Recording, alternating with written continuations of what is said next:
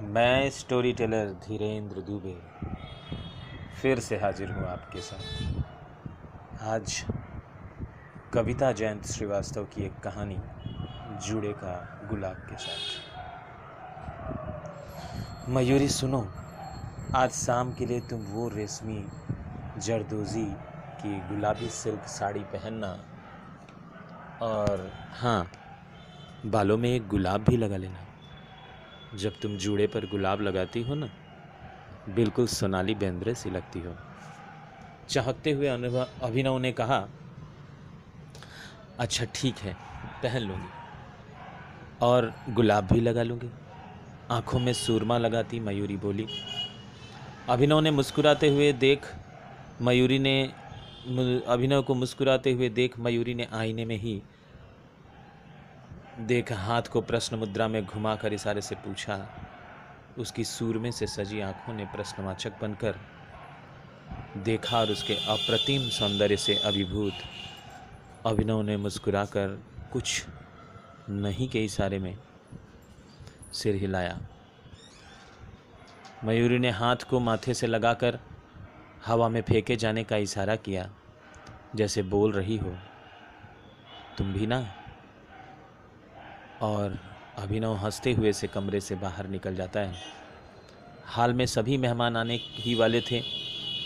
आज उनकी विवाह की पहली वर्षगांठ जो थी सुरमई आँखों से मुस्कुराती मयूरी आईने में खुद को देखती हुई अतीत में खो जाती है।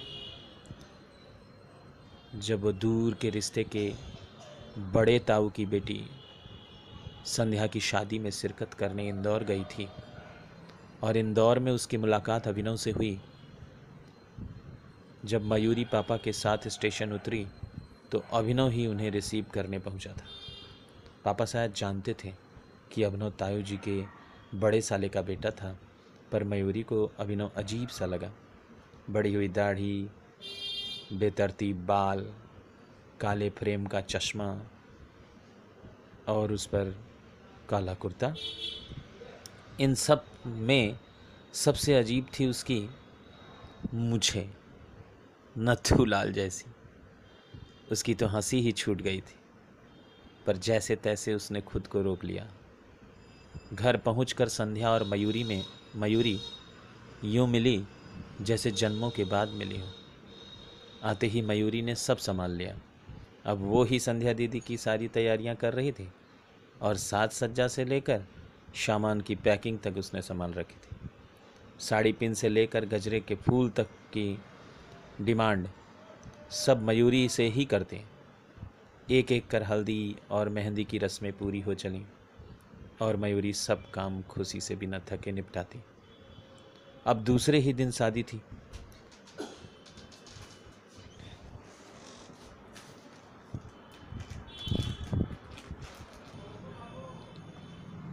अब दूसरे ही दिन शादी थी। रात को मयूरी और संध्या खूब देर तक बतियाते रहे। संध्या अपने होने वाले पति के संग हुई बातों का पूरा वृत्तांत उसे सुना रहे थे और अलसाई आँखों में चमक लेकर मयूरी सुन रही थी। तभी किसी को तेज आवाज़ से उनके कार्यक्रम में विघ्न डाला। अरे, सो जाओ मुर्गियों, वरना कल आँखों में डार्क सर्कल हो जाएँगे। ये आवाज़ अभिनव की थी, जो बेचारा उनकी खुसर फुसर में सोने का असफल प्रयास कर रहा था। और झल्लाकर आखिरकार ढाई बजे रात उनके इस वार्तालाप को बंद करवाया, पाया था। दूसरे दिन बहुत सुबह शादी का दिन था, फूलों की सजावट से लेकर बारातियों के सत्कार तक सब कुछ अभिनव ने संभाल रखा था। संध्या के भाई न होने के कारण सब कुछ अभिनव ही कर रहा था। इधर मयूरी भी संध्या के व्यक्तिगत कार्य कर रही थी। कुल मिलाकर वो संध्या के लिए इस समय एकमात्र अवलंब थी। धीरे धीरे पूरा दिन बीत रहा था। बीतते दिन के साथ साथ मयूरी और अभिनव का वक्त भी। कभी कुछ लेने के लिए अभिनव से मयूरी की झड़प होती तो कभी किसी चीज़ की व्यवस्था को लेकर मयूरी अभिनव की बात काट देती। मयूरी तो अनभिज्ञ थी। किंतु अभिनव मयूरी की ओर खिसता जा रहा था। शाम होते होते जैसे अभिनव बदहवास होने लगा। उसका मन किसी चीज़ में नहीं लग रहा था। बारात आने में कुछ ही समय शेष था। मयूरी संध्या की सात सज्जा में लगी थी। कमरे का दरवाज़ा ठीक वहीं खुलता था। जहाँ आँगन में मंडप सजाया था। घर के भीतर ही विवाह होना था। संध्या के घर की बनावट यूँ थी, जैसे फ़िल्मों में हवेली होती है। बड़ा सा आँगन उसके बगल खम्भों वाले बरामदे और उससे लगे कमरे। मुख्य द्वार के ठीक बगल से सीढ़ियाँ और फिर ऊपर वही बरामदे और उनसे लगे कमरे। और घर के बाहरी गेट के अंदर बड़ा सा दालान जहाँ पर जयमाल की रस्म व खाने पीने का प्रबंध था। मयूरी ने बेतरतीब जूड़े को लपेटकर अपने ब्लैक सूट पर गोल्डन दुपट्टा ले रखा था। कई बार वह बीच बीच में कमरे से निकलकर बाहर आती है और कुछ ज़रूरी सामान लेकर पुनः कमरे में जाती है। मंडप के एक एक खंभे से लगा हुआ अभिनव मंडप के एक खंभे से लगा हुआ अभिनव वहीं बैठा उसको आता जाता देख रहा था और मन ही मन उधेड़ बुन में खोया हुआ था। कि कैसे मयूरी से अपने दिल का हाल कहें। बारात की स्वागत की पूरी तैयारी कर और फूल मालाओं, इत्र के छोटे बक्सों और लगभग हर प्रकार की तैयारी से वो निश्चिंत था। सो सुकून से अपने दिल की गहराई में उलझा हुआ था। इतने में मयूरी पुनः बाहर आई। ताज़े फूलों के गजरे फ्रिज से निकालने और सामने ज़मीन पर बैठे बदहवास से अभिनव को देखकर ठिठक गई। उसे नज़र भर देखा। और अजीब आँखें बनाकर कमरे में चली गई। अभिनव को जैसे हिम्मत मिल गई बस ऐसा उठ खड़ा हुआ और संध्या दीदी के कमरे के पास आया। धड़कते दिल से उसने दरवाज़ा खटखटाया। उसे पता था कि द्वार तो मयूरी ही खोलेगी। मयूरी ने खोला और झाँक कर बोली, क्या है? कुछ नहीं। तुम लोग तैयार नहीं अभी तक? वो गला खखार कर बोला, कौन तैयार नहीं है? दी तैयार हो चुकी हैं। और तुम तो बोल रहे हो, जैसे बारात आ गई हो। आँखें नचाकर मयूरी बोली हाँ हाँ बस आने ही वाली है। बारात जल्दी करो, तुम लोग। अभिनव ये बोलकर खुद भी तैयार होने चला गया और सोचने लगा कि क्या पहने। मयूरी तो बिल्कुल परी लग रही थी। ब्लैक कलर में क्यों ना वो मयूरी की मैचिंग कलर पहने।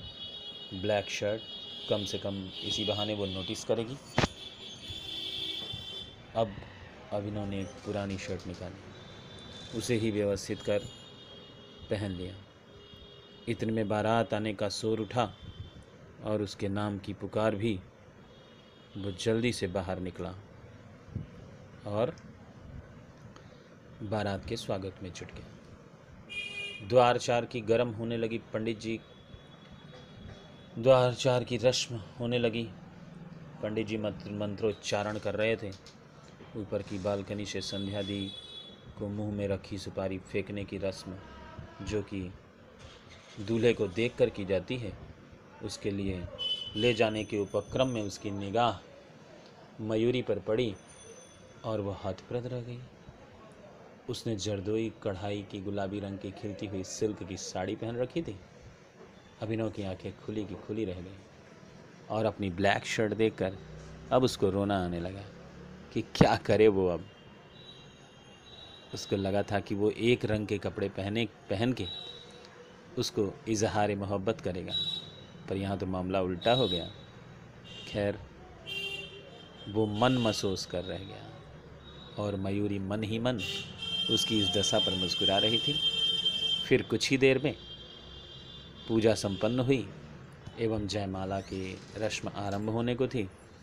संध्यादि की सखियाँ सखियों का एक झुंड उन्हें घेर कर स्टेज की तरफ़ आने लगा। मयूरी जयमाला के ट्रे को थामे हुए थी। किसी सखी ने आरती का थाल थाम रखा था तो किसी ने संध्या दी की लहंगे के संभाल रखा था, ताकि वह आराम से चल सके। अभिनव की आँखें मयूरी पर से हट नहीं रही थी। किंतु इन सब में उसे भी, उसे ये आभास नहीं हुआ। कि बगल खड़े मयूरी के पिता उसकी आँखों में मयूरी के लिए आकर्षण देख रहे थे। जयमाल संपन्न हुआ और पुष्प वर्षा का आशीर्वाद समारोह धीरे धीरे विवाह की रस्में आरंभ होने लगी और अब मंडप में बर बधु बैठ गए थे। अभिनव की आँखें किसी को ढूंढ रही थीं और वो तो उसे कहीं नहीं दिखाई दे रही। अभिनव व्यग्र हो उठा। सारा घर छानना अंत में सीढ़ियों से चढ़कर ऊपर की ओर चला। देखा तो मयूरी खुले आसमान के नीचे जुल्फे बिखेर कर बैठी हुई थी। अभिनव ने आवाज़ दी, मयूरी जी? हाँ आप यहाँ? हाँ आप नीचे दिखाई नहीं पड़ी तो मैं यूँ ही पढ़ने आ गया। ओह, यूँ ही? मुझे लगा आप जानबूझकर ऊपर आए हैं। जी अभिनव हैरान। जी हाँ सबसे, सुबह से देख रही हूँ। जनाब कुछ बदले से हैं? कल तक तो ऐसे नहीं थे। कोई बात है क्या? न, नहीं तो? मैं कहाँ बदला हूँ? आप गलत समझ रही हैं। अब इन्होंने बात बदलनी चाहिए? पक्का? कोई बात नहीं है। मयूरी ने कहा, जी, पक्का। कोई बात नहीं है? अब नीचे चलें? सब ढूंढ रहे होंगे। ठीक है, चलिए वैसे। मुझे कुछ और लगा था। मयूरी कुछ खोई हुई सी लगी। अभिनव ने माहौल को हल्का बनाते हुए कहा, लगता है फ़िल्में बहुत देखती हैं आप। सुनकर मयूरी हंस पड़ी और दोनों ही नीचे आ गए। इधर विवाह संपन्न हो चुका था। विदाई भी होने लगी, होने वाली थी। आँखें ही आँखों ही आँखों में अभिनव ने मयूरी को मानो न कहकर भी सब कुछ कह दिया हो। और इधर मयूरी को अभिनव की ये अदा भा गई। कि उसने मयूरी के अकेलेपन का नाजायज़ फ़ायदा न उठाया। वो चाहता तो रात को उसका हाथ थाम कर उसे प्यार का इजहार कर सकता था। संध्या विदा हो गई और अब अभिनव इतना थक चुका था कि वो सोने चला गया और उठा लगभग चार बजे शाम को। जब उसकी माँ ने उसे उठाया, ये कहकर कि, बेटा, जा, मयूरी व उसके पिता को स्टेशन छोड़ने जाना है। अभिनव की तो जैसे नींद ही उड़ गई। वह झट से उठा। हुलिया ठीक कर नीचे पहुँचा। आँगन में उसके पिता व मयूरी के पिता गले मिल रहे थे। एक दूसरे से विदा ले रहे थे और आँगन में सारी पैकिंग किए मयूरी खड़ी थी। और तभी उसने झुक कर उसकी माँ के पाँव छुए। अभिनव को पहले तो कुछ समझ ना आया। फिर बाद में उसकी माँ ने कहा, जा बेटी, आज ये तुझे भेजने जा रहा है। पर जल्द ही इस पगली को तुझे विदा कराने भेजूँगी। मयूरी शर्मा कर उनके सीने से लग गई। अभिनव को अपनी किस्मत पर यकीन नहीं हो रहा था कि ये कब और कैसे हो गया। वो सामान उठाकर गाड़ी में रख रहा था। सभी आपस में बात कर रहे थे कि मयूरी ने उसके पास आकर कहा, हैरान हो कि ये कैसे हो गया? कल से जो मुझे लग रहा था, वो मेरे पिताजी को भी लग रहा था। समझे आप? पर हाँ मिस्टर, कल अपने छत पर जो भी कहा था, सच था या सचमुच ही कोई बात नहीं थी। अब इन्होंने कुछ शरारत से कहा, दरअसल बात तो थी, आपको गुलाबी साड़ी के साथ अपने जूड़े में एक गुलाब भी लगाना था। ओह तो ये बात बोलनी थी आपको? मयूरी ने तुनक कर कहा, नहीं, कल रात मैंने छत पर झूठ कहा था। ये कोई बात नहीं है, पर बात तो थी। और वो जो बात थी, वो ये थी कि बात सिर्फ़ एक दिन की नहीं है। मैं तो आपके साथ सात फेरों के बंधन में बंध कर सात जन्मों तक मैं आपके जुड़े में गुलाब लगाना चाहता था। बोलिए, तैयार हैं आप? कुछ शरारत से? अभिनव ने कहा और मयूरी शर्मा कर गाड़ी में बैठ गई। रास्ते भर दोनों आँखों ही आँखों से में बातें करते रहे और समय आने पर जन्म जन्मांतर के लिए एक दूसरे के हो गए। सब कुछ सोचती सोचती मुस्कुराती मयूरी आईने में अपने बीते हुए एक वर्ष की यादें ताज़ा करती खोई हुई थी कि अभिनव की आवाज़ उसे अतीत से वर्तमान में ले गई। मयूरी, तैयार हो गई तुम? क्या कर रही हो? सारे गेस्ट आ गए हैं। अभिनव कमरे में आते हुए बोला हाँ हाँ हो गई हूँ तैयार, पर ये गुलाब बोल रहा था कि ये तो आपके हाथों ही जुड़े में सजेगा? सात जन्मों का वादा जो है? मयूरी थोड़ी सूखी सी बोली अच्छा जी तो पहले क्यों नहीं कहा?